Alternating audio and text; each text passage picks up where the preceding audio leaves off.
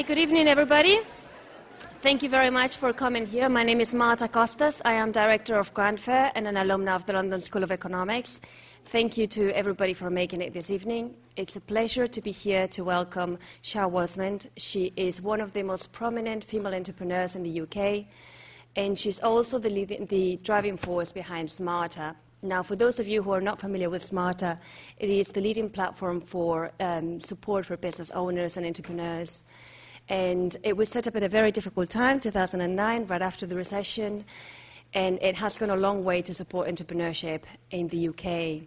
In recognition for all her services, uh, Shaa received an MBE for uh, support to entrepreneurship and business owners. And uh, she's also an alumna, an alumna of the London School of Economics, so uh, a very good name to be associated with the school. Today, Shaa is going to be talking to us about how to apply the Italian economist um, Pareto law of the vital few to lead a more successful life, a more productive life, to basically get more. Um, this event marks um, a very important milestone for her as well. It is the publication of her latest book, which I've had the pleasure to read. It was very good. It's called Do Less, Get More How to Work Smart and Live Life Your Own Way. And it's fantastic because you can really apply it to all domains of life. For those of you who um, want to use Twitter, we have a hashtag for the event. It's hashtag LSE That's hashtag LSE Wow, I get my own hashtag. awesome. I would ask you, though, to turn your mobile phones to silent uh, so that you don't disrupt the event. This event, by the way, is being recorded, and hopefully, if there are no technical difficulties, it should be available as a podcast. Also, remind you that uh, after the event, there will be, after the lecture, there will be a chance to ask your questions. So there will be about 30 to 40 minutes for Q and A. And then, for those of you who don't, um, don't own it yet, do get a copy of the book. It's on sale outside the venue, and there will be a book signing right after the event here on stage. So, without further ado, please join me in welcoming Shaa to the stage.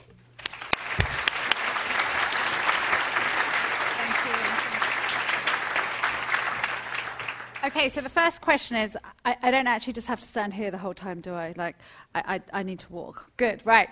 Okay, so um, good evening, guys. How are you? So, hands up, uh, those of you who are currently, is, uh, who, is there anybody here who, I know term hasn't started yet, but do we have any current students here? A handful. Past students? Awesome. Anybody here running their own business? Anybody here who wants to run their own business at some point in the future? Aha, that's where all the hands went up. Okay. Um, I know the title says how to apply the 80 20 rule for increased productivity, happiness, and freedom. And uh, that's what I'm supposed to be talking about tonight.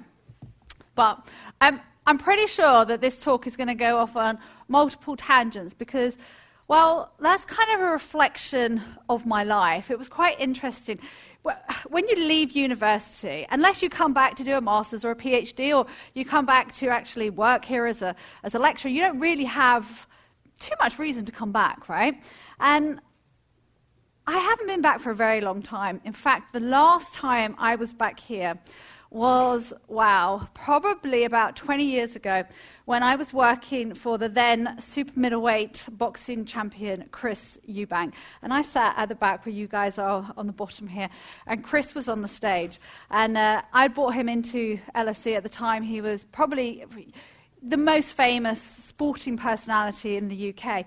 And I tell you this because you just never know how your life is going to unfold. And so I walked up here and thought, I was like, you have all that deja vu, that nostalgia going, oh my God, the last time I did this. And then I walked out and I saw Wright's Cafe and I thought, oh my God, all those hours when I was supposed to be in lectures and I was actually in there having cappuccinos instead. Um, I want to tell you a little bit about my time at LSE. And in fact, I want to tell you a little bit about my story before LSE because I think it's a lesson for a new demographic of people. And maybe I just started a little bit earlier than the new millennials. I think our attitude to work has changed entirely over the last 10 years. And I think, I hope that maybe something good came out of the recession, which was that more and more people realized that actually nothing is certain. Those big jobs in the city, those big banking jobs aren't necessarily certain. So, unless you actually really, really want to do that, maybe there are better things that you could do with your life. Maybe there are things to do with your life that could make you almost as much money, maybe more money, but bring you a lot more happiness. Now, I'm not suggesting that all bankers hate their jobs, but I am suggesting, particularly from universities like this, there was a tendency to believe that we fell into a certain category. And that category was that we were lucky enough to be bright enough to come here, that we should therefore have an obligation to go and do a serious profession. And I'm hoping that day by day, that's breaking down. And in fact, what our obligation is, is to fulfill our passions and to understand our purpose and our why in life. And whether that is to be a banker, or it's to set up an NGO, or it's to set up your own business, or it's to become an author, or in my case, a combination of all of those at different points in my career, that that's our obligation. Our obligation, first and foremost, is to find our own path. Now, I come from um, quite an unusual background. You see, before I came to LSE, I was actually expelled from school. I went to a, uh, I went to a state school in Hertfordshire, and I think it would be fair to say that I hadn't really found the right school for me. And I got into an awful lot of trouble. And there was one point where I was in a history lesson. See, contrary to my accent, I grew up in California until I was 11. And at that point in time, if you grow up in the States, particularly in California, the American Civil Rights Movement was a big part of history and a big part of the lessons. And so I felt like I was, you know, not necessarily an aficionado on the civil rights movement, but listening to my teacher's lesson, I certainly felt I knew a lot more than her. And when I tried to share this with her in the class, that maybe that rather than just talking about Martin Luther King, she might want to also reflect on the fact that there was Louis Farrakhan, and there was Malcolm X, and there was the Black Panthers, and there was Huey Newton. And actually, that all parts of this represented a monumental shift in American policy. And that what she was actually teaching was a very one sided view, and actually quite a distilled view that she felt was relevant to a bunch of 14 year old girls. She didn't really land very well. And given this was probably my fifth warning, I, I soon found myself on an expulsion. It was a temporary two week expulsion as long as I agreed to the terms of my remission to come back to school. To cut a long story short, why this is so important about education and being here today, and why I'm so proud to be here tonight. I was very, very lucky. I grew up in a very poor family. We lived in a hostel for homeless families for uh, nearly two years, which meant that I lived in a 10 foot by 12 foot room with my mum and my younger brother. And I don't say this for anybody to feel sorry for me, but I say it because sometimes we think about our own personal situations and we come up with all kinds of excuses why we can't do something. And I learned very quickly that that wasn't going to rub with my mum that despite the fact we had no money, we had other things in abundance. And her belief in me, despite how much trouble I got into, made me resolve that I was going to turn things around. So just when it was coming up to my GCSEs, I started to apply for scholarships to private schools. And I was very fortunate, and I won a scholarship to the City of London School for Girls just down the road. And that was a pivotal moment for me in my, in my life. You know, I could look back and say now it's probably the start of my career, to be honest, because for the first time, somebody in a position of authority truly believed in me. And despite the fact that I'd been expelled from school previously, the headmistress, Lady France, I thought she was so posh that she probably wouldn't ever even allow me through the doors of her school. And yet, I realized that at that point, my perceptions of success and people changed because I looked at her and I judged her. I judged her by how she looked, I judged her by how she spoke, and I presumed that she was judging me. But actually, she wasn't judging me at all. Instead, she did the opposite. She looked at my track record, and then she looked at the results I had on taking the entrance exam. And she said, I'll do a deal with you. My first deal. She said, I'll do a deal with you. I think you've been misunderstood and I'm prepared to take a risk on you. If you promise me from the day you enter this school, you will turn over a new leaf. And from that day forward, I became literally the ideal pupil. Because for the first time in my academic life somebody believed in me. She believed in me so much that when it came to applying for universities, she had me applying for Oxford and Cambridge and all the universities that had the, the subjects that I wanted to study. And of course, LSE. And I remember when we got the results back in, in, in terms of uh, our offers, and I'd been accepted into Oxford. And I looked at it, and my heart sank. My heart sank because I knew that that's where my mum would want me to go. But I didn't want to go to Oxford. You see, from the moment I first started to think about going to university, there was only ever one place that I wanted to go, and that was here. And using my chutzpah and my entrepreneurial spirit, I remember coming here six months before you had to start applying for places. And I remember going to see the head of admissions. And I remember being really annoying and just hanging around. I'd done my research, I knew who she was, and I was just hanging around for her to come out. When she came out, I said, Excuse me, I'm thinking of applying. And she just looked at me, Sorry. I said, I'm thinking of applying here, you know, this year for, for, for next year.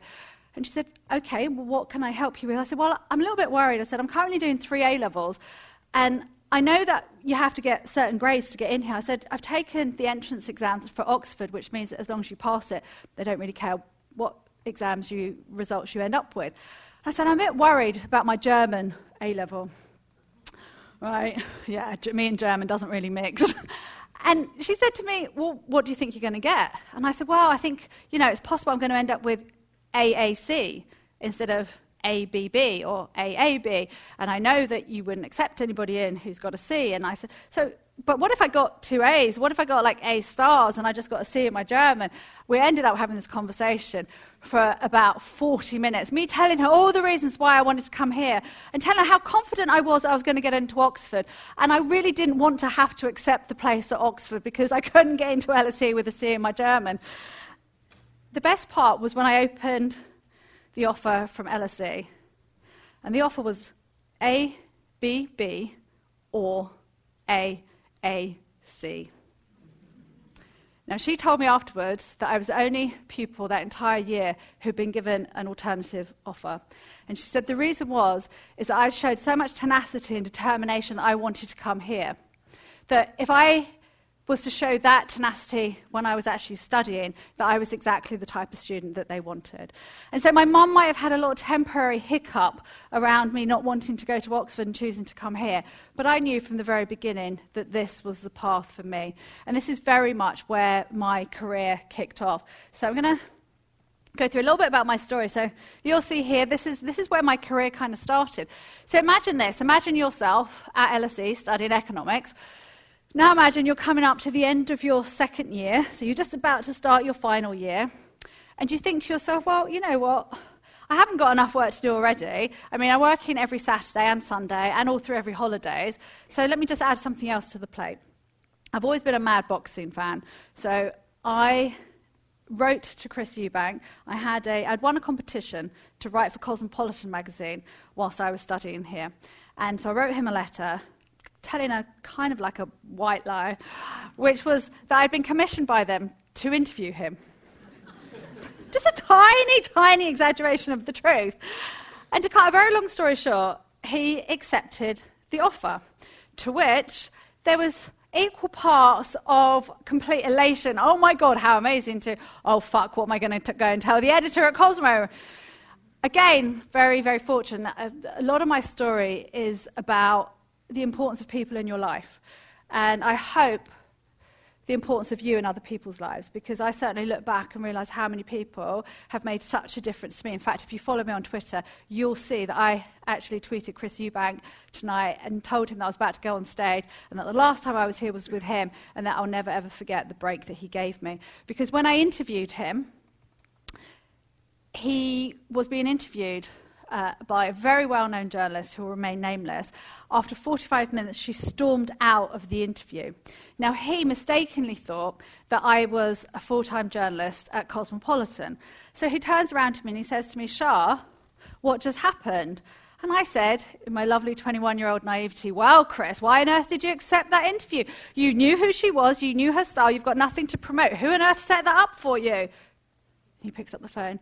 Barry, what the fuck did you set this interview up for me for? And we started talking. And he said, Do you want a job? And I thought, well, I could either work in Joseph on a Saturday, and I could work in the pizza restaurant on a Sunday, or I could work with Chris Eubank. Oh, tough choice, right? However, I had absolutely no idea whatsoever what the job was. So I said yes. And he said, Great. What's your phone number? So I wrote my phone number down, and he said, Okay, I'll, I'll give you a call later. Okay, so I went home. I had a little tiny. Um, anybody here live in North London? Okay. Anybody here live in Finsbury Park or ever lived in Finsbury Park? Okay, a couple. So I, I lived on Upper Tollington Road in a little tiny, tiny studio flat. It was hilarious because by the time I got home, this was pre mobile phone days, probably about six months before mobile phones came out. I had a message on my answer machine, and it told me I had to be at Gatwick Airport the next morning, and I needed to take enough stuff for 24 hours, and he would tell me everything when I got there. Now, my boyfriend at the time had got home before me. and he had played the message. and he came, I came in and he went, You've got a message. I said, Oh, cool, who's it from? Chris Eubank. Oh, great, what did he say? You're to pack an overnight bag. Fortunately, I had a very understanding boyfriend who is still one of my best friends to this day. And the next day, I rocked up at Gatwick Airport. I got on a plane. I flew to Manchester, got off the plane, found myself at Old Trafford, Manchester United's uh, football grounds, and I found out that I was now responsible for putting on the biggest fight that had ever taken place in this country. I became the world's only licensed female boxing manager and promoter.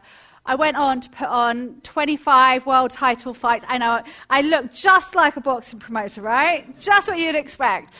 I went on to travel the world, work with Don King, work with HBO and Showtime in the US, with ITV and the BBC here. And I just think to myself, when I look back, I think, how did I get so lucky? You know, sometimes you look back and you can, you can focus on all the hard times you had.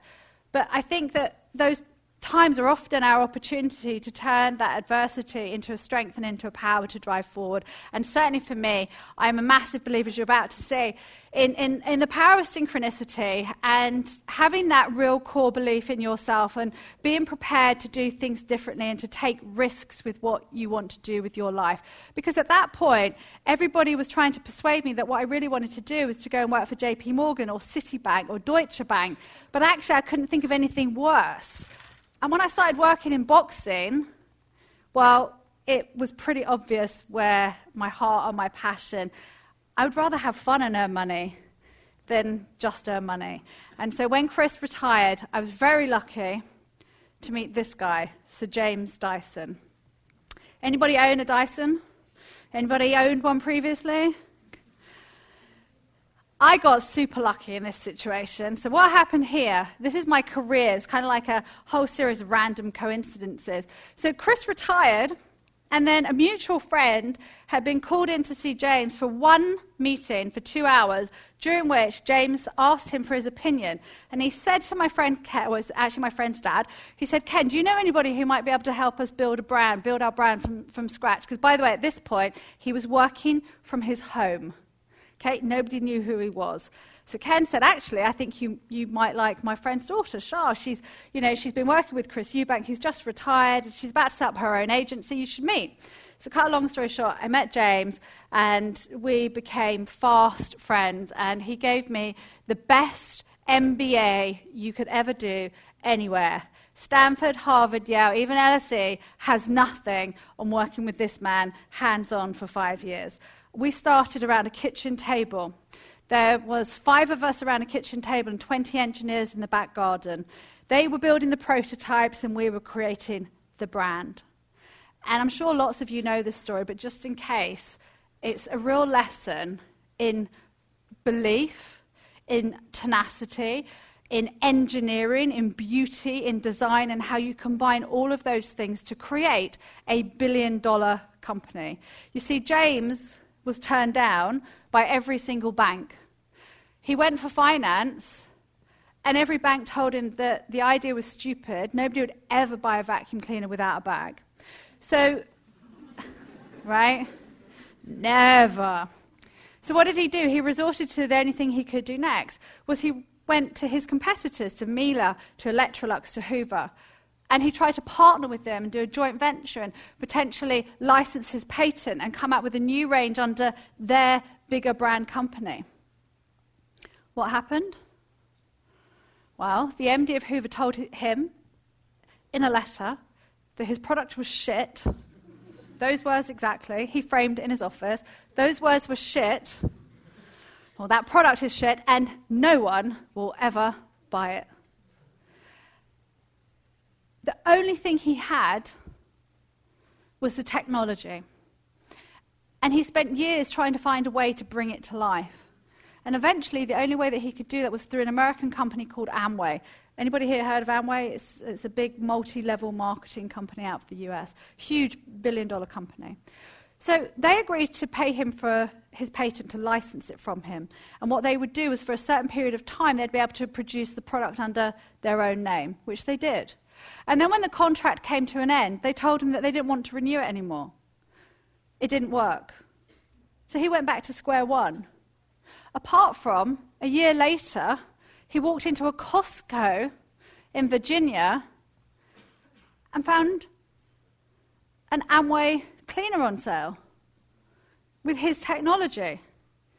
So they'd infringed his patent, and the only thing that he could do was take them to court. So he took them to court in his hometown, or in their hometown, and he had no money. So he had to sign over his family house, which was just a regular house in Bath. He was not the millionaire or billionaire that he is today. That level of dedication and determination as an entrepreneur and a businessman is extraordinary no matter how brave and bold I think I might be, in the same situation with three kids, after everybody has told me that my product is shit, I'm not sure that I would have had the balls to have taken Amway to court in their hometown. But he did. And he won a $3 million lawsuit. And that $3 million was the only funding, external funding, that that company has ever received. And today, James owns 100% of the company so you think back, if he'd made different decisions, he would have had a very different outcome. He, he might have never launched his own product under his own brand name. It might have always been, you know, the little poor cousin of Hoover or Miele or Electrolux. But he stuck to his guns and he persevered. And today, James is one of the very few sterling billionaires to have made it from scratch. So I think that I was incredibly fortunate to have done my MBA with somebody who I consider to be not just a friend and a mentor, but one of the best business brains, certainly one of the best engineers and designers that this country has ever seen. And I really, could I have a glass of water, please? I, I really appreciated as I grew in my own person and my own entrepreneurial flair started to come out and recognizing that I wanted to do my own thing. After five years, I realized that no matter how much I loved working with James, I still had no equity in the company. I was paid more than my bankers. I really, really respected this about James. As soon as James started to earn really serious money, he started to pay really serious money to everybody who gave him 110%. So, whilst my friends were working in the standard careers in the city, I was doing an MBA and being paid something ridiculous, like twice as much as they were for working in the city. But as a result of that, and it wasn't really the money, it was the respect and the admiration and the camaraderie, the camaraderie that we all had. I probably worked 28 hours a day. And I was happy for 28 hours of those days doing it. And I recognized in every moment the opportunity that I was being given. But after five years, I realized that actually I wanted to go and do something myself with his, black, with his blessings and his backing. And I realized when I look back how fortunate I had been to have crossed paths with so many different people. and to have so many different people trust in me way before, certainly on paper, there was any reason for them to do so. You know, when you're young and you're just starting out, it's just, you're just a promise. You're telling people what you, know, what you believe that you can do, but somebody has to believe in that. And when people believe in that, it's up to us to over deliver on it. And I was so grateful for the many men and women who'd given me incredible opportunities, that what I wanted to do with Smarta, which is the company and the website that we discussed at the beginning, was to allow other people, no matter where they came from, no matter what their backgrounds were, to connect with other small businesses and entrepreneurs. And we ended up interviewing almost every successful entrepreneur you could ever think of. And we have over a thousand interviews where you can hear, you know, how companies like Innocent have been set up and Pret a Manger and what went wrong. And, you know, when Luke Johnson set up Pizza Express and then he went on to do Patisserie Valerie and all the different sectors and markets. So that actually not just get an academic education, but hopefully I could help people with a theoretical, practical one too. And we ended up growing to become the largest website in the UK for entrepreneurs and small businesses, with around half a million uh, people visiting the website every single month. And for me, that was, that was my absolute core passion. And as Marta said, I'm very grateful that at the beginning of this year, I was awarded an MBE from the Queen for my services to business and enterprise. Now, when you come from where I come from and you grew up in a hostel for homeless families, the last place that you ever think you're going to find yourself is having tea in Buckingham Palace with the Queen. It doesn't really work out that way. What I was most grateful for, though, wasn't the award itself, it was what came with it. And what came with it was an invitation for me to bring three people with me. And I bought my 90 year old grandma. Now, in her generation, meeting the Queen is like E.T. coming home. I, I, cannot, cannot just put into words. She, she, literally didn't stop crying when I told. In fact, when I opened the letter, it was quite funny. So I get home quite late at night, and the letter's here. It's got two stamps on it, and for some bizarre reason, one of the stamps over here looks like it says HMRC. But obviously, I just read it really quickly, and it didn't say HMRC. It said, you know, HM instead of HMRC. And I was like, oh, Jesus Christ, another tax bill. Right, I'll just leave that. And I made myself a coffee. It's now about 11 o'clock. I thought, right, I've got to go and open it. So I went and opened it, and I was like, oh my God. The first thing I did was pick up the phone and call my nan. I said, Nan, you've got to go out and buy a dress. She said, Sorry. She said, You've just woken me up. It's 11 o'clock at night. I said, I know, I know, but I'm telling you now, we've got to go shopping and go and buy a dress. She said, Shaa, you can't be drunk because you don't drink, and you don't smoke, so you can't be smoking some wacky backy. So what are you doing? So I said to her, Well, I've got something to tell you. I said, Are you listening? So I started to tell her, and she started crying her eyes out because for her it was just such a monumental occasion just in the whole family. I was the first one in my family to ever actually go to university. And to be able to take my nan, who's 90, my mum, and then my nine year old son all together, four generations, was just the most incredible experience. And so I just feel truly grateful for, for all the opportunities that life has presented to me. And I hope one of the lessons that, that I can share with you today is that when those opportunities come along, even if you feel scared in the moment, the only thing you can ever do is grab them with both hands and run in a forward direction.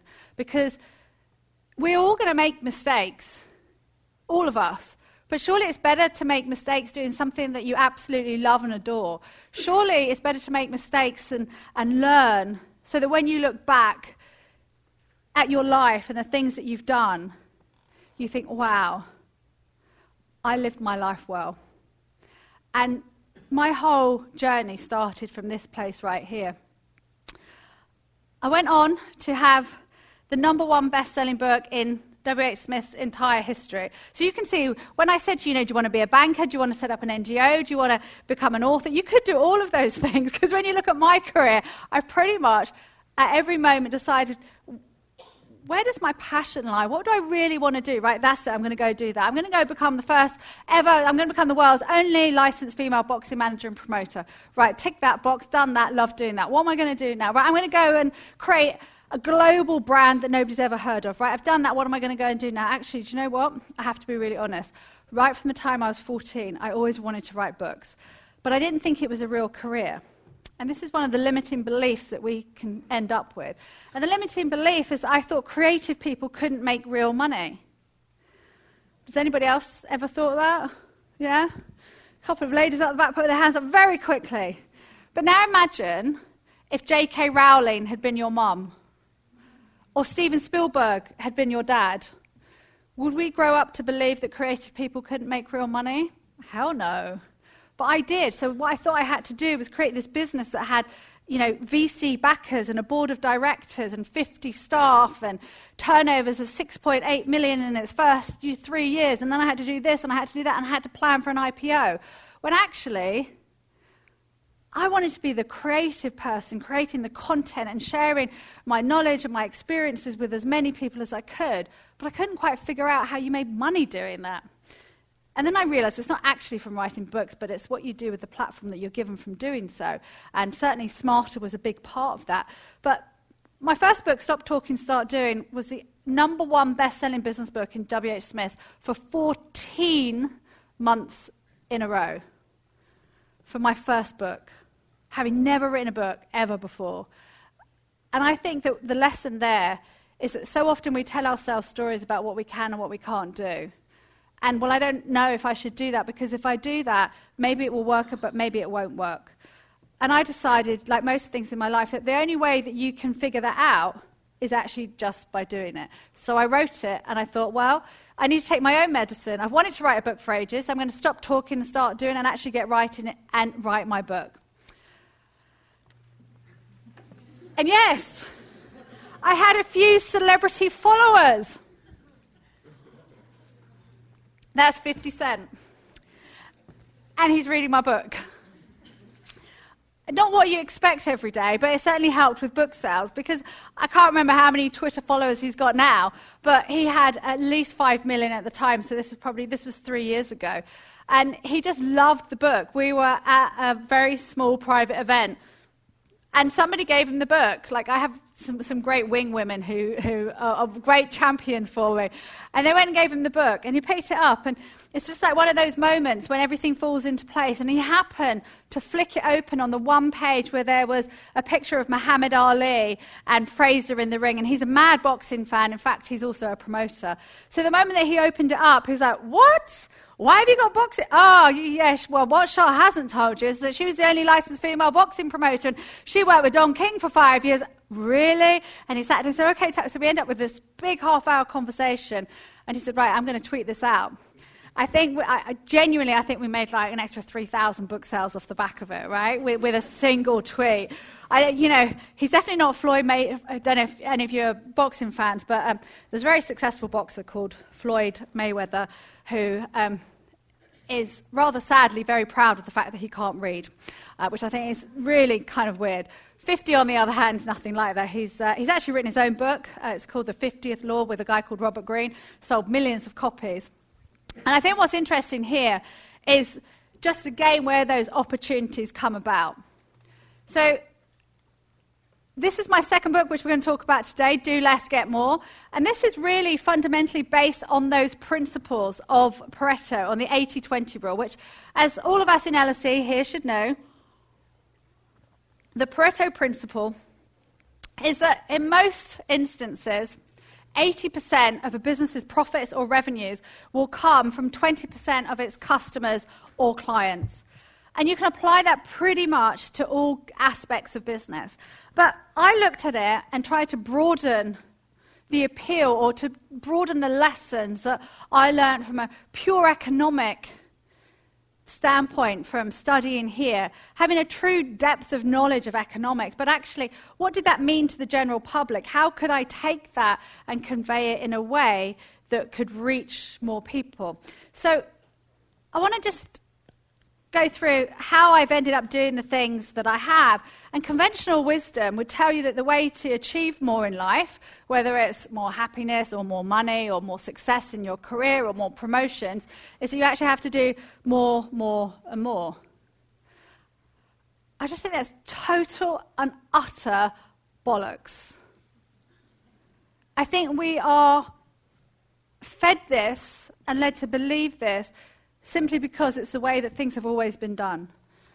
But the world changes, technology changes, everything changes. The way to get more, whatever you consider more to be, and I don't just consider that to be a monetary gain. To me, more is about my whole entire life more happiness, more health, more time, and of course, a bit more money. But the way you do it isn't by doing more, it's actually by doing less. And I learned this the hard way because I had kind of fallen into the trap of being constantly busy. And I almost wore it like a badge of honor. You don't have to put your hands up to this one, but just have a think for a moment whether you've ever been guilty of telling somebody when they ask you how you are, of telling them how tired you are, how stressed you are, how much work you've got to do, what time you've got to get up in the morning to finish that report, and secretly, somewhere deep down, it validates you just a tiny bit. Would anybody agree with that once in a while? It makes us feel good that we are needed and that we're busy and that we're, you know, we're, we're that cog in the wheel that makes everything work. But when you're trapped, it's like being in a hamster wheel and you have to find ways to get off.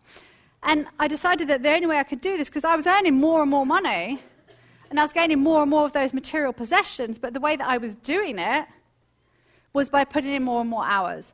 And so I stopped and I thought to myself, there has to be a different way of doing this. And I genuinely thought back to my time here, and I thought back to the Pareto principle, and I thought, wow, I wonder if that actually really works, right? Does it really work, or was it just a theory? And I started to apply it to every aspect of my life by doing less. And what I found was that by doing less, but by doing it better, I'm not saying I suddenly woke up and decided I was going to be lazy and not do anything. But what I did was I started to focus on what really mattered. Where did I get real results? So if I went running for an hour, would I get the same results as if I'd done high intensity training for 25 minutes? If I was working on a business proposal, would I get the same results by trying to write presentations to 10 clients instead of focusing on the three that I really wanted? The same is true across every area of your life. I was, I've been very fortunate. We've had tons of great publicity for the book. And one of the, the, the, best bits was when I was asked to come onto ITV this morning and do an interview with Eamonn Holmes. And he loved the book so much, he kept me on for seven minutes, and seven minutes on primetime TV makes a really big difference. And he asked me what was my favourite principle, and I said, Well, this is a, a little bit controversial, but I think that all people, all work, all things are not exactly created equal. So, what do I mean? Well, it's not that you know, you're better than the person next to you. But if we were to be honest with ourselves, and we were to look at our social circle, at our friends, at our family, at the people that we spend our time with, I'd pretty much guarantee that almost all of us will derive 80% of our joy, our pleasure, our love, our excitement, our encouragement from 20% of the people. But what happens is we get so busy and we have so many responsibilities and we get guilt ridden that we try to squeeze everything and everyone in to our diaries when actually the key for me is to figure out who are those 20% of people in my life that truly make me feel alive. Who are the ones that really, truly count? It's not about getting rid of the others, but it's about prioritizing those 20% and actually scheduling them into your diary like you would a meeting. Because all too often, we tell our friends or our family, yeah, we must get together. We must. We must, but the must never actually happens. And so I decided to take a change and start to apply the principles of do less and get more. It is really simple. It's that you can do anything, you just can't do everything all at once. Now, that sounds incredibly lame from the perspective of it's so bloody simple. I just think that certainly from my friends, how all of us had fallen into the trap of trying to do everything all at once, all of the time, instead of taking a step back and thinking to ourselves, what work do I do that really makes a difference? Or what parts of my role at work are the ones that I'm best known for, where I get the best results. Now, it doesn't mean that you can go into work tomorrow and say, you know, all that admin stuff. Well, Shaa says, I don't need to do it anymore. Do less, get more. I'm going to get a promotion, not do any of the admin work. But it probably does mean that you should analyze and reflect on where you have the biggest impact in what you're doing and make sure that that's what you focus on first. Instead of, as a lot of us, myself most certainly do is get caught up in the minutiae of day to day work and business instead of focusing on the key areas where I'm going to make the biggest difference. So, the 80 20 principle for me it's 80% of your results, progress, joy come from 20% of your work, effort, and relationships.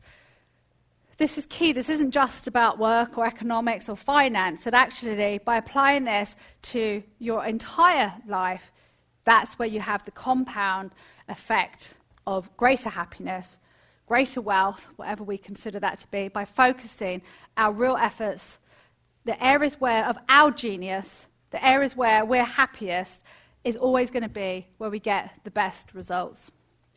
So you've got to figure out where that 20% is, whether that's at work or that's at home.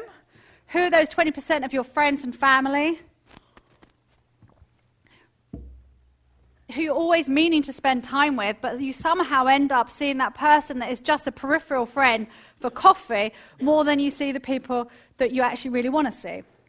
How much of your work do you do where your real genius lies? And we all know that because we all have our own genius. And that's not about an IQ, it's about what do you do in your role at work or if you're studying What's that area where it just comes easier to you?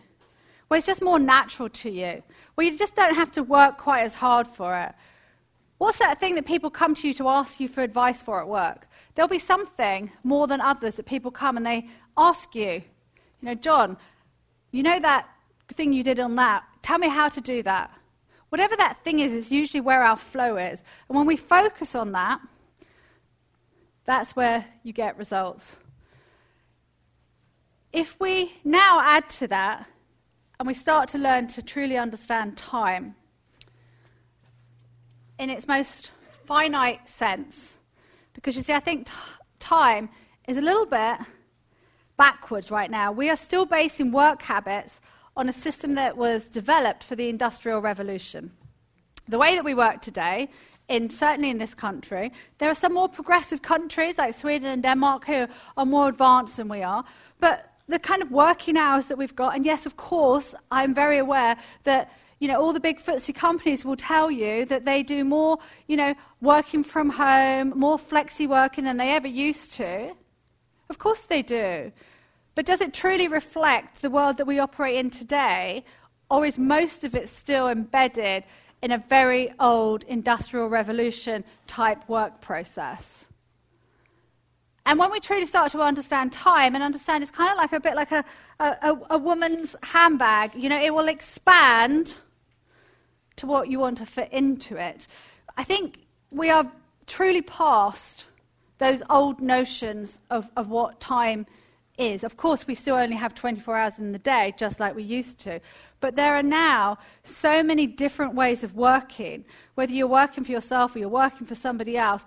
I certainly from you know half a million small businesses that come to our website each month i am seeing a massive massive difference in the ambitions of young entrepreneurs and what i'm starting to see is actually when, when i started out I, will be totally honest. My ambition as an entrepreneur was that I was going to get VC investment and I was going to IPO and I was going to exit and make all this money and I was going to be taken seriously and I was going to win business awards and that's what I wanted to do. Now, the next generation of entrepreneurs coming through, they don't even want an office. They don't want the overheads and the bricks and mortar. What they want is a core team of maybe five to ten people who are probably employed by the company. But then they want a team of 20, maybe 30 people who are outsourced all over the world because it gives them the opportunity to cherry pick people who are specialists in that one particular role without carrying all the traditional overheads of running your own business. And more and more, this is reflected on time because if you know any entrepreneurs, or if you are one, we are workaholics by our very nature. We're not shy of hard work, but we want to work on our terms. If I want to wake up at five o'clock in the morning and work from five till ten and not do anything till three o'clock, I want that to be my prerogative. And more and more, what I'm seeing from the thousands of businesses that we work with is that there is an entire sea change in the way that young entrepreneurs are thinking. And for them, it's all about one word freedom. They want freedom to make their own choices. They want freedom to make money doing something that they love, and they're prepared to work hard to become world class at it. But they don't want to be confined by the traditional constraints of going to work at a particular hour and finishing at a particular hour, or the constraints and the overheads of having a traditional office set up, or investors and having people tell them what to do more and more, the entrepreneurs coming through just want the freedom of choice and flexibility. Time will always, or our, our tasks and our things that we have to do will always expand to the time available. So it's really learning how to filter through that process of what we have and what we need to do against what's going to get us the greatest return on our time. And for me, it's about this it's about owning your power. It's what I referenced a moment ago in terms of your genius is understanding what is your core power? What makes you different to the person next to you who works with you? What makes you different if you're a bookkeeper or an accountant or a web designer, if you're an economist, if you're an analyst? There will be something about you that is different. Instead of trying to be good at everything, focus on becoming world class at your own superpower, at the thing that you're most excited about at work, the aspect of your job, your career, your role that you find easiest, that you enjoy the most. Concentrate 80% of your efforts on that area.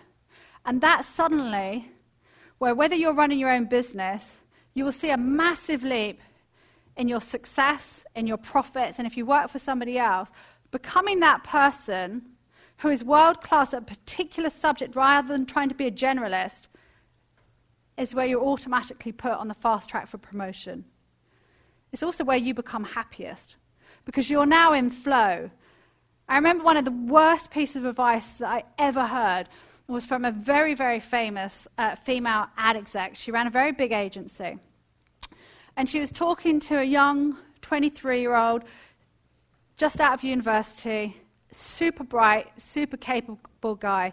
And she said to him, Ollie, the key here in life is that from now until you're 40, you need to focus on fixing all your weaknesses. All those areas where you're not very good at, you've got to spend the next 17 years getting good at them.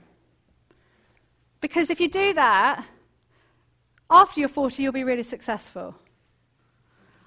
I'm never one to keep my mouth shut, really. So I sat there and I said, Wow.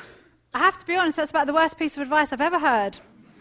I said, Let me tell you, if you spend the next 17 years trying to fix all your so called weaknesses, you will lose all your strengths. But not only that, that is a surefire recipe for depression, stress, and serious amounts of unhappiness at work. Why would you want to do that? We've all got weaknesses, but spending 17 years until you're 40 trying to fix them. What, so we become like this Swiss army knife that's just mediocre at everything? Hell no, I'd rather become, you know, that single laser focused person who, when you want them to do that, they can do that just like that. Focus on your strengths. Of course, if you know you've got key weaknesses, particularly if they affect you in your job role, you've got to find ways either to work with other people who can complement that, or maybe actually on those one or two core weaknesses, try to learn some new skills to help support them. but you sure as hell don't want to spend 17 years of your life trying to fix your weaknesses. It is really tempting to try to be great at everything. Certainly, I know as an entrepreneur that oftentimes, when you're starting out, you have to try to be good at everything because there isn't anybody else to do the jobs, right? You're rolling your sleeves up and you're getting dirty and you're trying to do everything. But there comes a point where you have to step back and you actually have to learn how to delegate. And you have to accept that even if somebody else isn't going to do the job just as good as you are, that's okay. Because the only way any of us learn is actually by doing it. So, whilst it might be tempting to try to do everything, that again is a recipe for just constant stress and frustration. You end up wasting a huge amount of time and energy, whereas when you try to become world class at one thing, whatever that one thing is, all your efforts and energies are focused in the same direction. You see, trying to be good at everything is like taking one step forward whilst being pulled backwards. You're in that constant kind of pulling and pushing and pulling and pushing and never really getting anywhere. Whereas when you say, right, that's what I'm going to do, and you focus everything on moving in that direction, you're naturally, by the laws of logic, going to make a bigger impact. What you want to do next, and this is probably one of the biggest learnings from my own story, my own career, is build a network of like minded people around you. People talk to, when you're uh, in business, people often talk about your net worth and this, and it's all based around money. But actually, my biggest value isn't my stocks, my shares, my cash, my houses, my property. It's actually my network. It's the people who support me. And if you can start to build a network of people around you who can support you in what you do, who are world class at that, their own thing, it doesn't mean that they have to work with you, but it's that mentality. It's the mentality of a person who's made a conscious decision to be moving in the same direction as you. What you'll find is that when you want to take a risk in life, you want to change a career, you want to move to a different country, you want to go back to university and study, even though you've got a mortgage to pay, often it feels like you're walking on a tightrope. The key is that for people who walk on a tightrope, if you don't have a safety net underneath you, you're constantly focused on looking down. And because you're looking down, you start wobbling, then you fall off. But if instead you build that support network around you as your strong foundations of other people, whether they're your friends or your family, or they might be the person sitting next to you, because it's about a mindset. It doesn't mean they have to be your best friend. Oftentimes they're not. Oftentimes they're definitely not your family either, because your family just wants you to stay in your comfort zone, because that makes them feel comfortable too. And there's nothing wrong with that, because they give you that advice out of a place of love and trying to protect you. But the reality in 2015 is there's no such thing as a comfort zone. The only comfort zone there is is to get un is to get comfortable being uncomfortable. And to do that, you have to step out. But you can do that without feeling like you're going to fall flat on your face. Because if you build a support network around you or underneath you, it's like walking out on that tightrope and knowing that there's a safety net. So you don't need to worry about looking down because you know what's the worst that can happen if you fall off, you're going to be just fine. So building that support network is absolutely crucial. As I said, my network is my most valuable asset. It lets me focus on what I'm great at and not worry about everything else. Just want to touch quickly, and then I'm going to open up for Q&A, on how you can apply the same principle to different areas of your work and your life. So if you ask yourself now, doesn't, it can be work, it can be your health, it can be your friends, your family, your relationships. What is the one thing? And I focus a lot on one because we tend to try to do two, three, five, ten things at the same time. But if there was just one thing that you could change right now to make its greatest impact, what would it be? Would it be going to the gym every day? Would it be putting yourself forward for a promotion at work? Would it be finally making the decision to set up your own business? Would it be going back and doing your PhD? What is the one thing that you could actually make a change to today or make a decision to make that change to. Instead of all this kind of woolly, wishy washy, yeah, I'm going to think about it, yeah, maybe, and it's in the back of your head for six months and then a year, and then before you know it, two years has passed and you're no further forward to where you actually wanted to be. So I'm going to give you my example. My one thing was to write a book. So I didn't faff around. Instead, I decided if I'm going to do this, I'm going to go to the best person in the world, in my experience, who had that information available. And for those of you who don't know, this is a guy called Tim Ferriss. He has sold millions of books. He's most famous for a book called The Four Hour Work Week. And in this book, he was trying to tell people, whether you believe it or not, that it's actually possible to work for just four hours a week. Now, knowing Tim as I do now, he doesn't really work four hours a week, more like 84 hours a week. But the principles were really true. The difference is, you see, when Tim chooses to only work four hours a week, he actually really does because he's automated his life and his business. But oftentimes, like most entrepreneurs with a thousand different ideas, he's putting in way more than four hours because actually he's not working on one thing, he's working on 10 one things. So that immediately makes it 40 hours in itself. But he was running an event called OTK, which stands for Open the Kimono. And he promised that what he'd teach you is everything he knew about writing a best selling book. Now, here's the thing if you wanted to actually go to this course, not only was it $10,000 to go, but you had to apply a five page application, and then you had to have an interview process to find out if they deemed you appropriate enough to pass over your $10,000. And then when you'd passed over your $10,000, you then had to fly to Napa and pay for all your own hotel and accommodation and everything else. So you can pretty much imagine, bearing in mind I'd never written a book in my life before. Um, I didn't even have a blog at the time. I just knew that that's what I wanted to do. Most of my family and most of my friends thought I was totally and utterly insane. Totally insane. Apart from those who were closest to me, those who were in my support network. They totally knew that if I was going to make that kind of investment, then I was going to sure as hell make some pretty phenomenal connections whilst I was there, which I did and created lifelong friendships, but that I would damn well make sure that I was going to write that book because now I was publicly committed to doing it. I had no choice but to show up and actually do it. So I went to the course, and there was about 100 of us there. Nice little learner, you know, do the maths on that one for three days. Not bad work, right? And I sat there and I absorbed everything like a sponge. And there was only three people from the UK there. The rest were Americans. And I am so proud to say that I think the difference between, you know, us Brits and the others was that we just grafted harder. You know, we just came back and we got our heads down, we just focused and we put the work in. And out of everybody who went on that course, aside from those who were already bestsellers, I ended up selling more books than anybody else who had paid their $10,000. And lots of those people had already had best selling books. And again, it's amazing where the opportunities open up because when you learn from somebody who has truly been there, seen it, and done it, the $10,000 might seem like a lot of money, but geez, put that into context against student fees, right? I mean, it's not really that expensive. At least, you know, I paid 10,000 and within three years I'd earned about 400,000 back. So I think that's pretty good return on investment, right? But for me, this is understanding what my one thing was and then getting truly, truly focused on it. So I didn't start to overthink what that one thing was. I didn't start to panic, well, how am I going to do this? I just thought, do you know what? What I really want to do, my one thing is I want to write a book. So how am I going to do that? How am I going to find the person who can teach me that? Whether I wanted to create an app, or I wanted to you know, set up a tech company, or I wanted to, to set up a new way of banking, whatever it was, I would have just figured out who was the person that could get me there the quickest, and I would have focused on making that happen.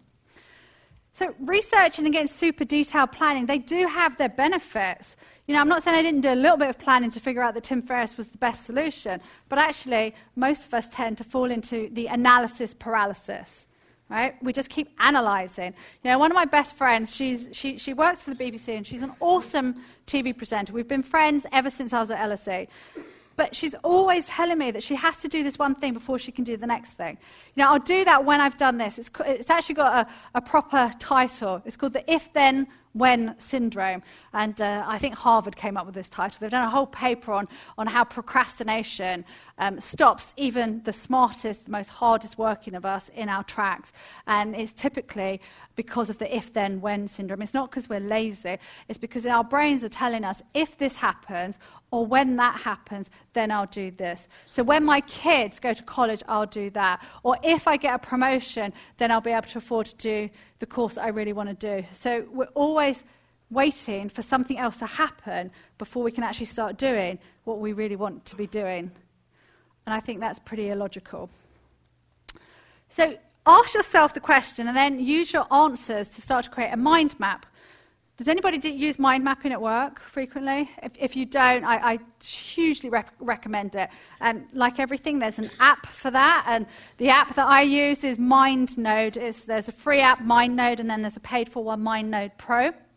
Um, I mind map everything. If I have a business idea, I mind map it. If I want to write a new book, I mind map it because it, it works the way my brain works, which is visually connecting. It's like all the neurons going off and connecting different aspects with different things. And you can move things around. You can start to see where things fall into place. So when you've asked yourself the question, what is the one thing that you could change? What is the one thing that you really want to do that you're not doing?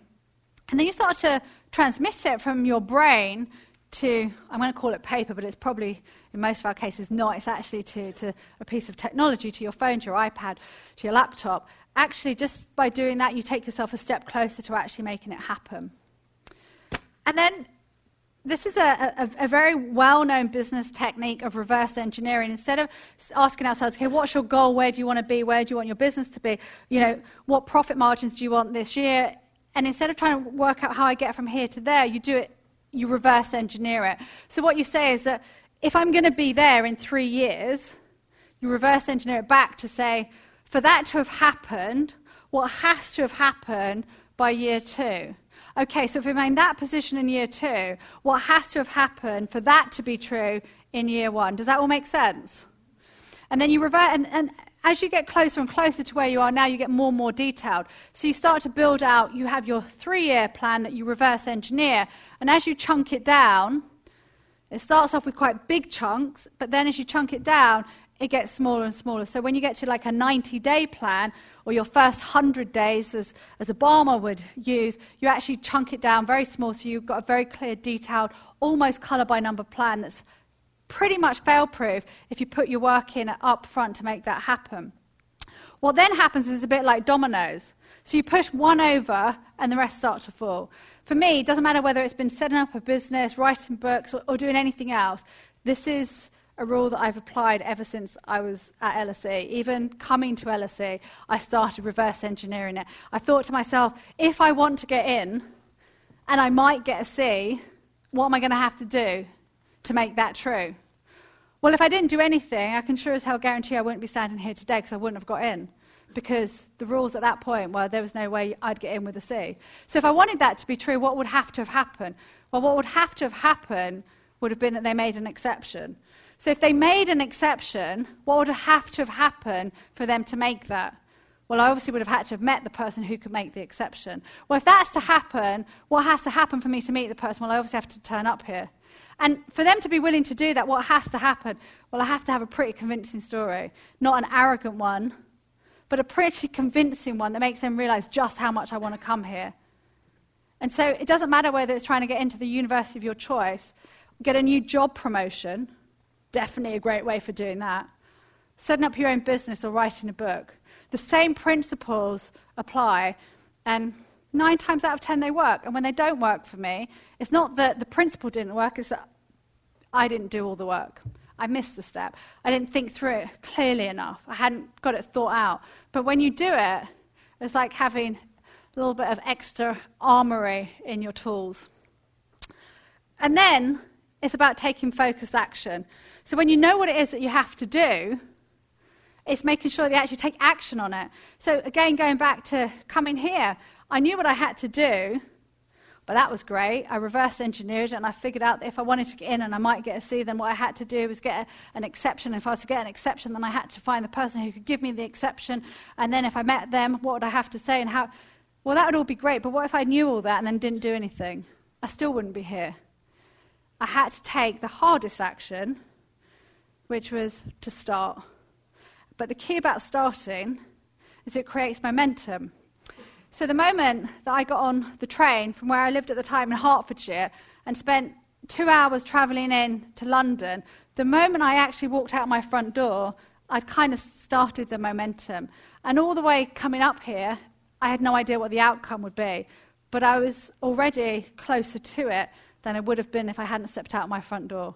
So the moment that you start to create the momentum, action will follow. But you can have the best ideas in the world, but they won't amount to anything if you don't take the action. So it's about the power of simplicity. You know, we've all got so much, more and more every day going on physically and mentally. We're bombarded with text messages and DMs on Facebook and Twitter, and then we've got emails, and then we've got phone calls, and then we might have messages on Instagram.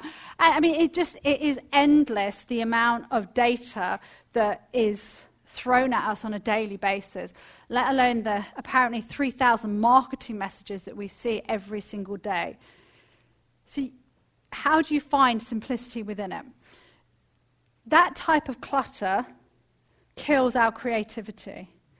And it's so easy to get distracted in it. It's so easy to get caught up answering things reactively all the time. And soon enough, you find you've wasted three, four hours of your day. And none of that has been spent on the one thing that you know will make the biggest impact on what you want to do and who you want to be. Instead, four hours have just disappeared on stuff that was being directed at you. I follow a rule of pruning. I talk about this a lot in the book. So, in the book, we have tons and tons of exercises. It's, it's, as interactive as I could get it so that it was really powerful.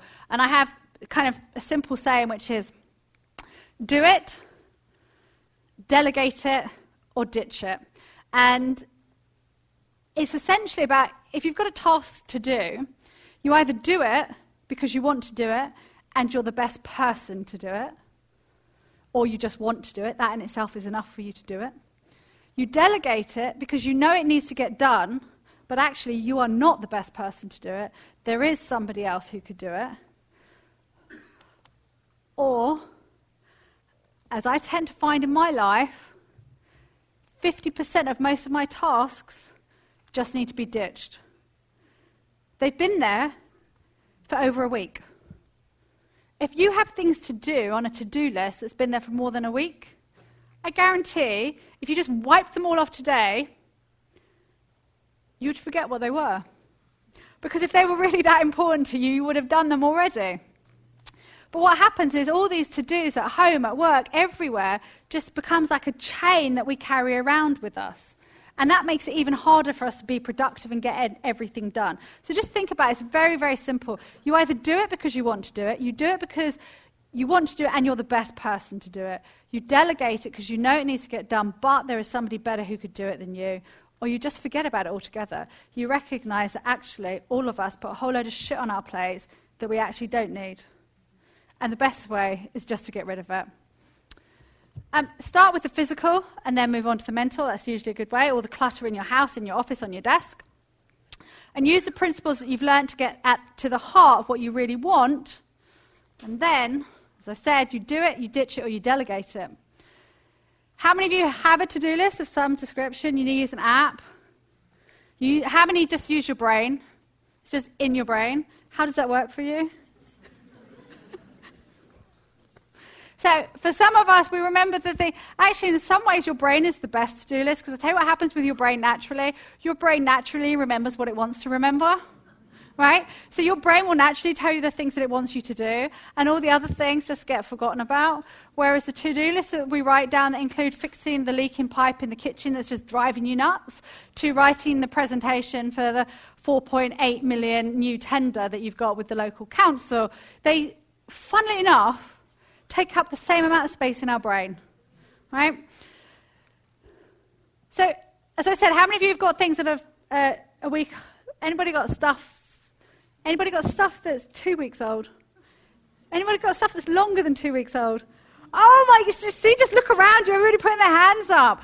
That kind of shit doesn't need to be there. Just get rid of it. Fuck that shit. Move on. There's something else more interesting to do. I promise you. Get rid of anything that's more than two weeks old because if it was really important, I promise you, you would have done it by now.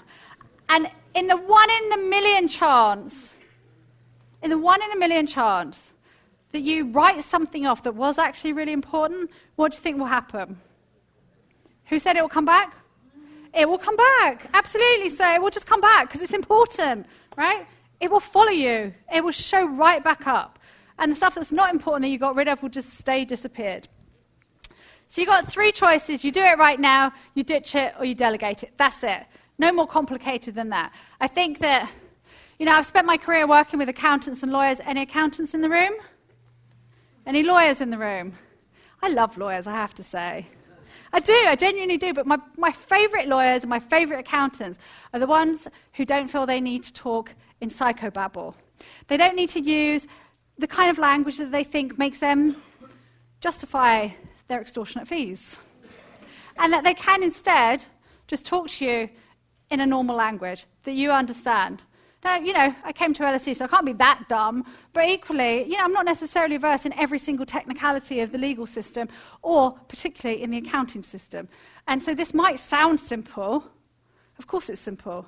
Most things that are actually work in life are simple. Simple things actually work. It's crazy, but it's true. So, my number one piece of advice are you ready for this? This is, this is worth a tweet. This is it. I get asked all the time what's my number one piece of business advice? Hire a cleaner! now, why do I say this? Do I actually really mean a cleaner? Well, in my case, yes, I do. I'm pretty proud to say that I've had one since I was 21. Why am I proud of that? Because I'm proud of the fact that at 21, I recognized that if there was somebody that I could pay that could do a job better than me, it would allow me to focus on the stuff that I could do really well. So, whatever the cleaner is for you, find that out and free up your time. Because I can guarantee you, you know, how many parents have we got in the room? When you're juggling relationships and family and work and all these commitments, wouldn't you rather get back the eight hours you might spend a week cleaning, ironing, all that crap stuff.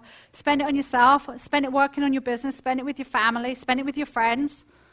There's so many more things you can do than iron a shirt. Don't do anything that's not in your area of genius. I've nearly finished. I want to open up to Q&A.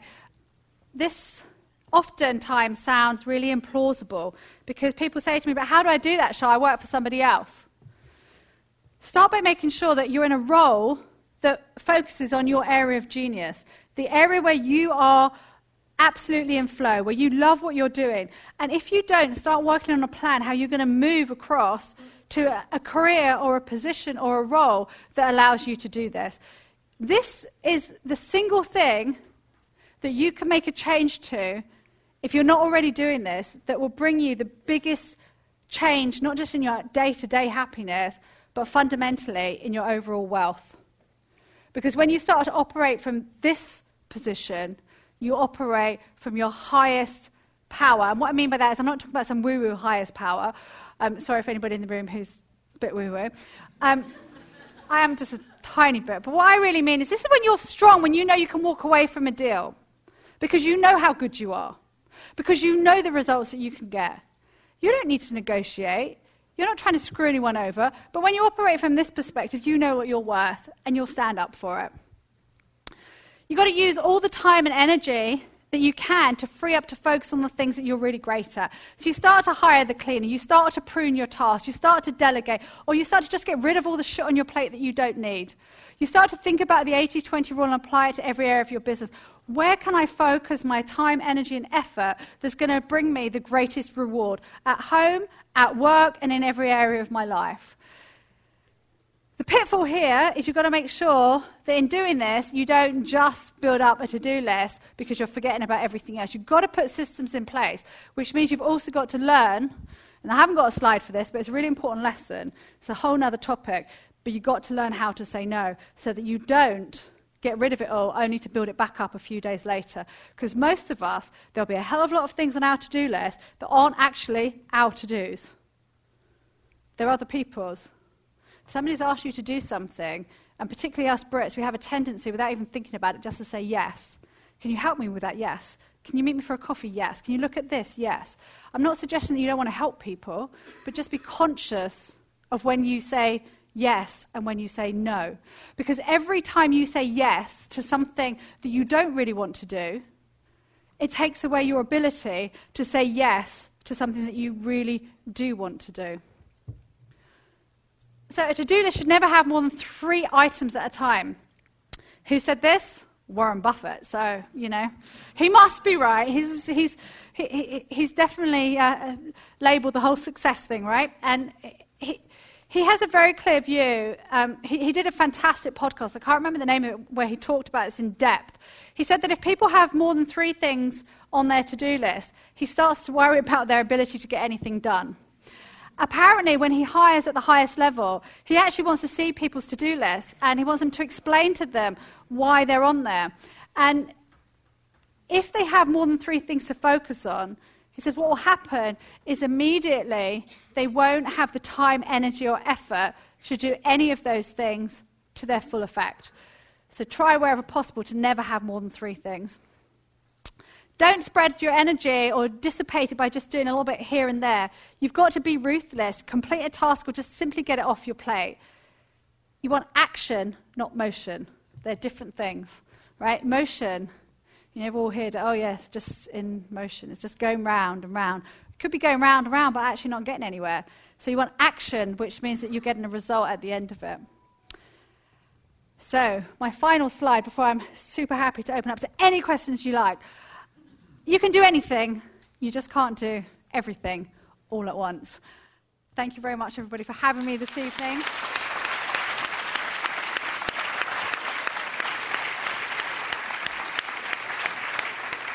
Thank you very much.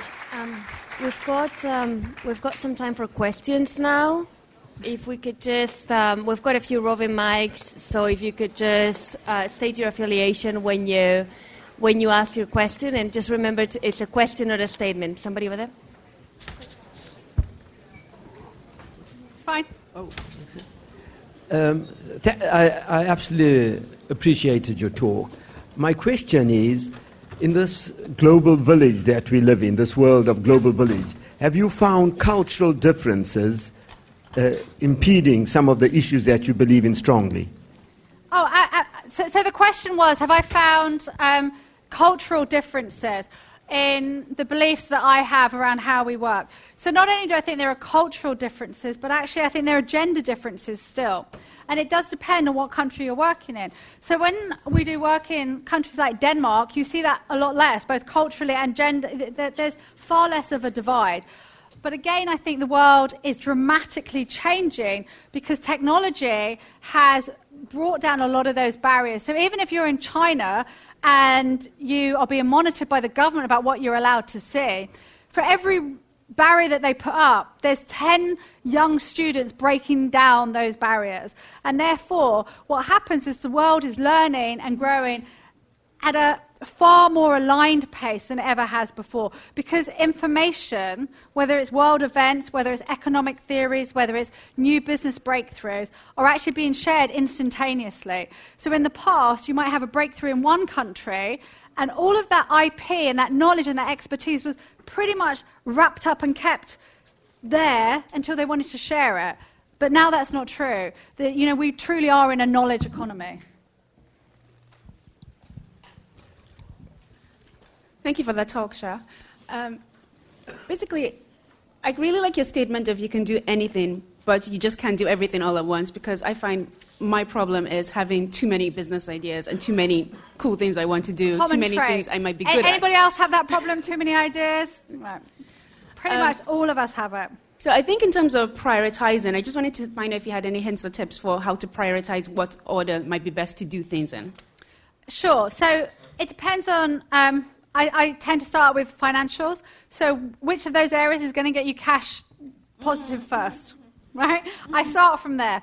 So um, I, after looking at that, I tend to think, okay, again, if I ask myself, if I could only do one thing, what would my one thing be? What would it be? If I said to you, you can only do one of your ideas, just one, that's it, what would you choose? You have to answer that. Even, you know, you, your brain can't help but answer that question, even if you only ask it to yourself. It will arrive with the answer. And then what you've got to say is, okay, so that's what I would do. Now, is that the one that's going to be cash generative first?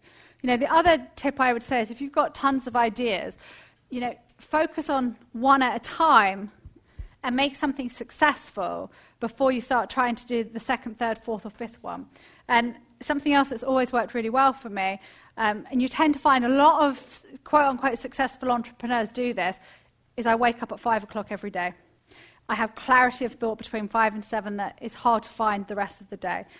I, I get more done between five and seven than probably the next eight hours. So when do you go to sleep? Good question. Never. No. Um, I tend to be in bed by 11, so I'm lucky I can get by on six hours sleep. If I start cutting it down to five, I'll survive, but I'm probably a little bit grumpy. I definitely don't need eight hours sleep. I'm, I'm convinced that, that some, you know, mattress company invented that idea.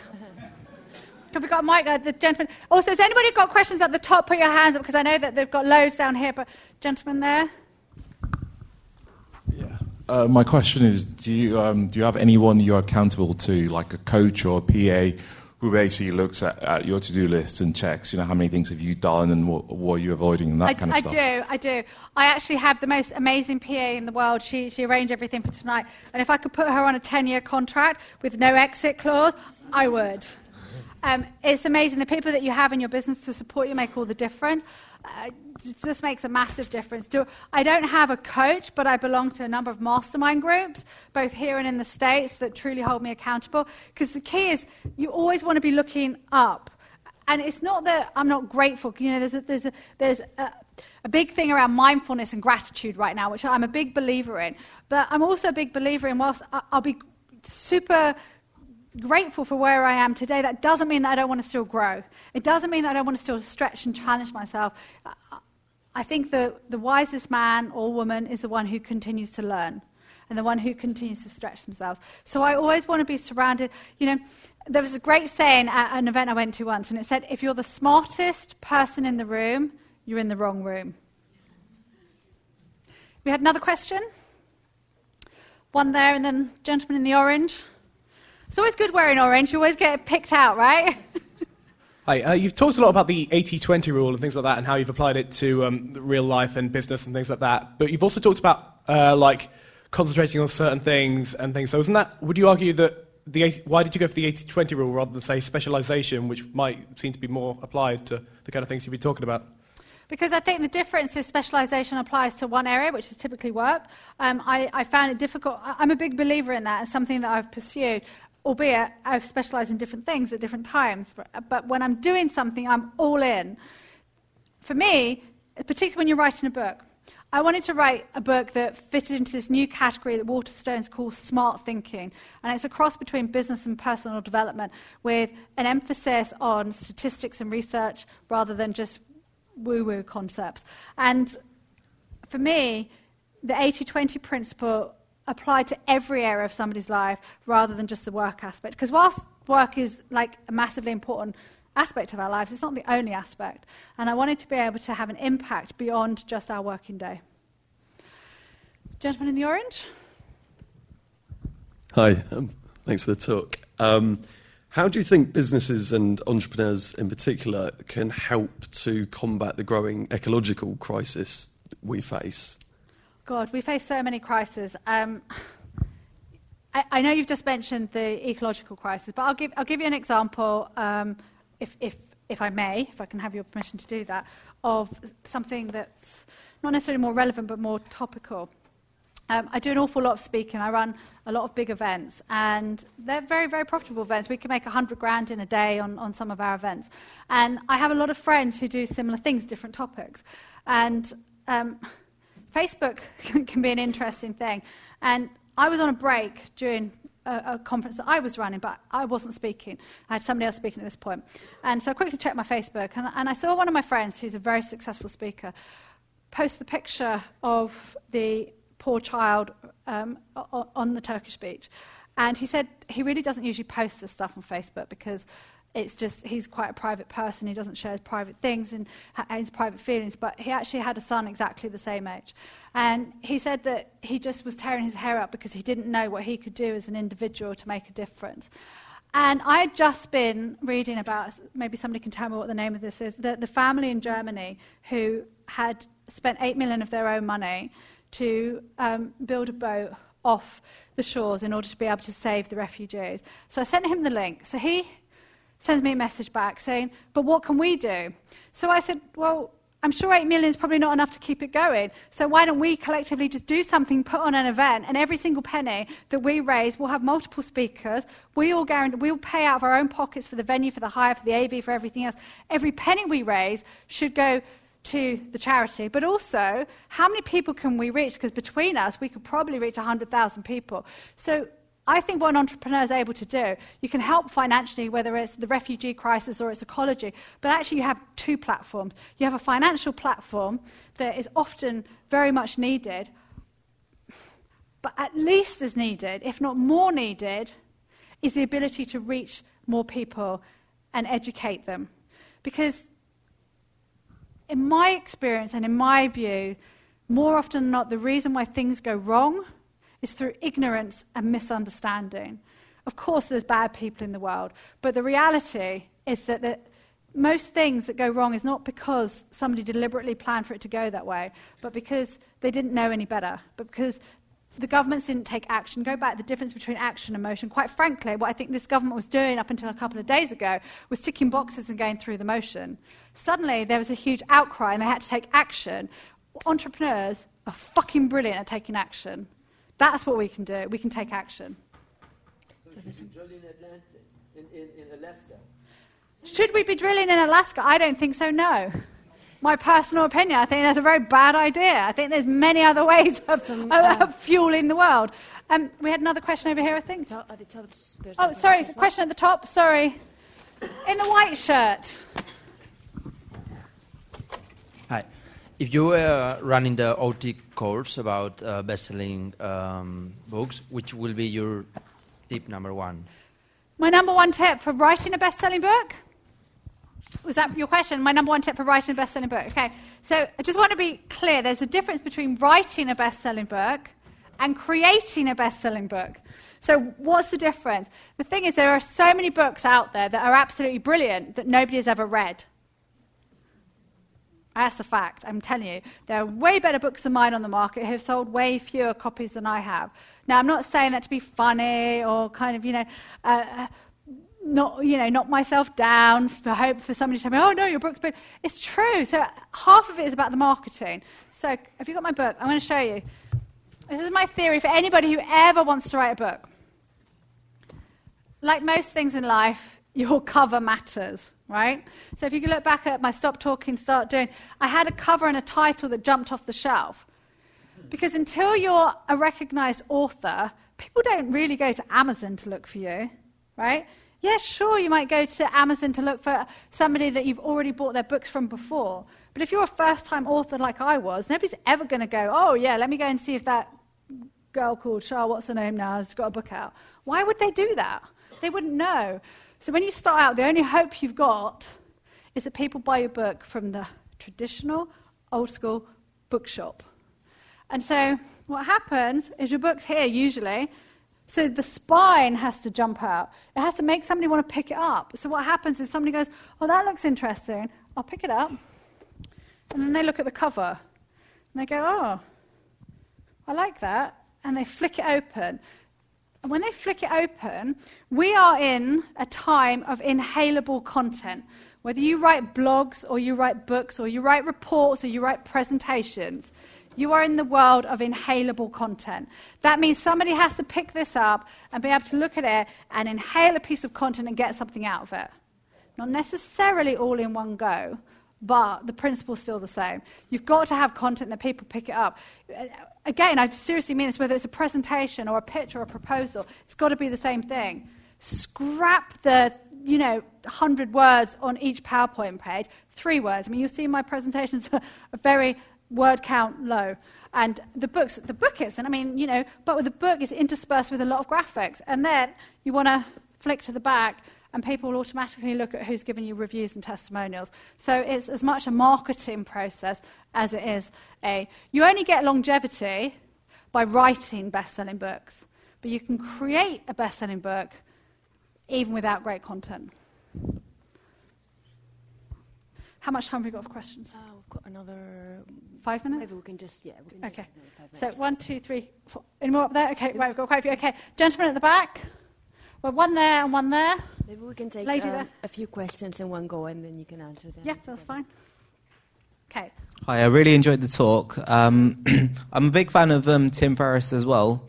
He talks about um, you know the master of all trades. Uh, Jack of uh, yeah, that one. Um, and uh, he's talking about. He gives the example of Leonardo da Vinci, uh, an anatomist, inventor, painter, etc. Um, he applied principles that he learned in different fields, and then that allowed him to excel in other fields. Does that not um, go counter to being laser focused in one area? No, because when Tim, Tim takes all of that research and all that knowledge, and then he makes a decision. What is the one thing that I'm going to focus on today, this hour, this week? That's it, nothing else. So he may take all the bits from here and there and mash it all up together to give him the best chance to succeed in whatever that is. But for example, when he took up, I think he took up tango. He did nothing else but tango for like 12 hours a day for three weeks and then became world class at it. When he was becoming world class at tango, he wasn't thinking about how he was going to write a book called The Four Hour Chef. He wasn't thinking about how he was going to become world class at something else. He was focused on that one thing.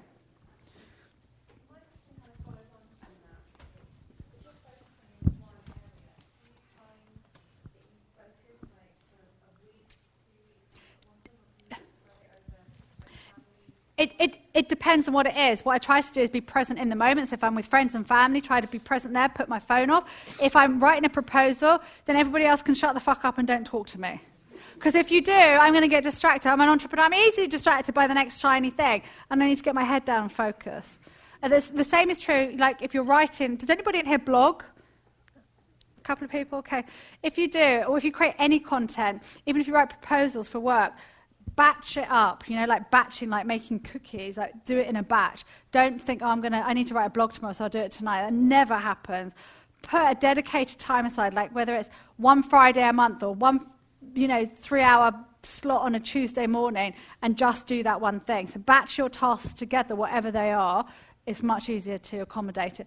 I know there was a gentleman there. Yep, there.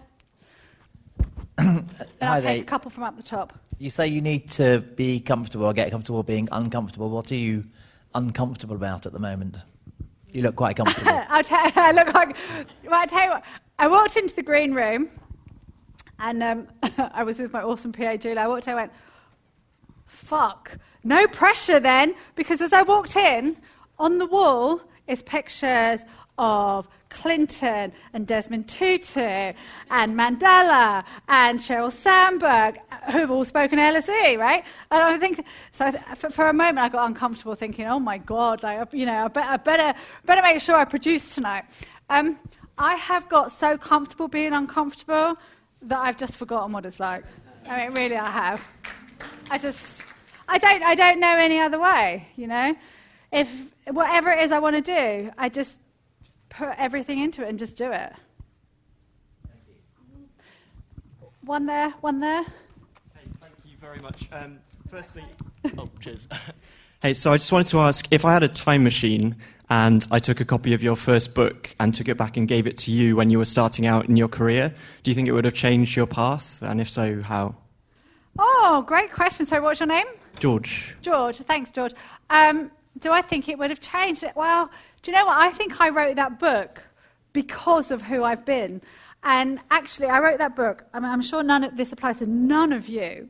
But I had friends who would tell me that they wanted to stop smoking, they wanted to lose weight, they wanted to start their own business, they wanted to move to the south of France, they wanted to get married, they wanted to get divorced, a multitude of things they wanted to do.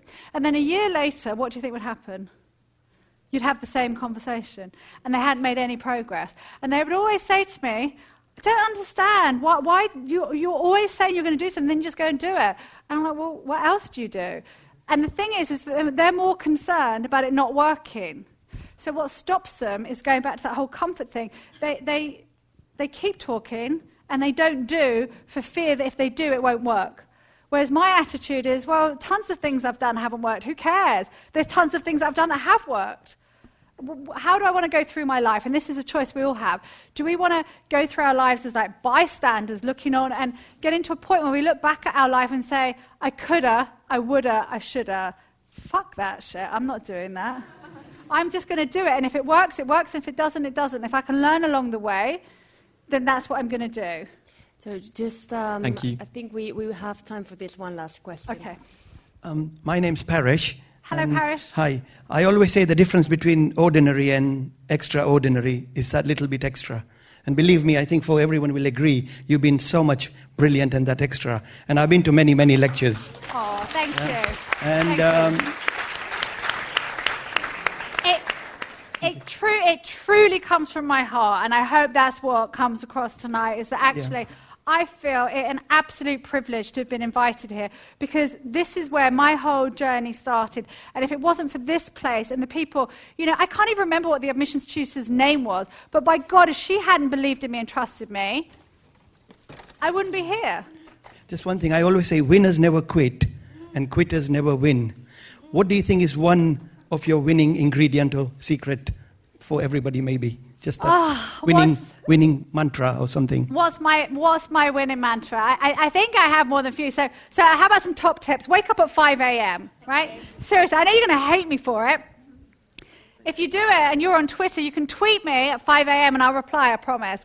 Or you can, you can even, I think I've got about 200 left friends on friends Facebook that I'm allowed, so you can even reach out to me. You'll get a message back, right? So here's some top tips. Wake up at 5 a.m. Truly believe you are the sum of the five people you spend the most time with. I didn't come up with that. You've heard that a million times before. It's absolutely true.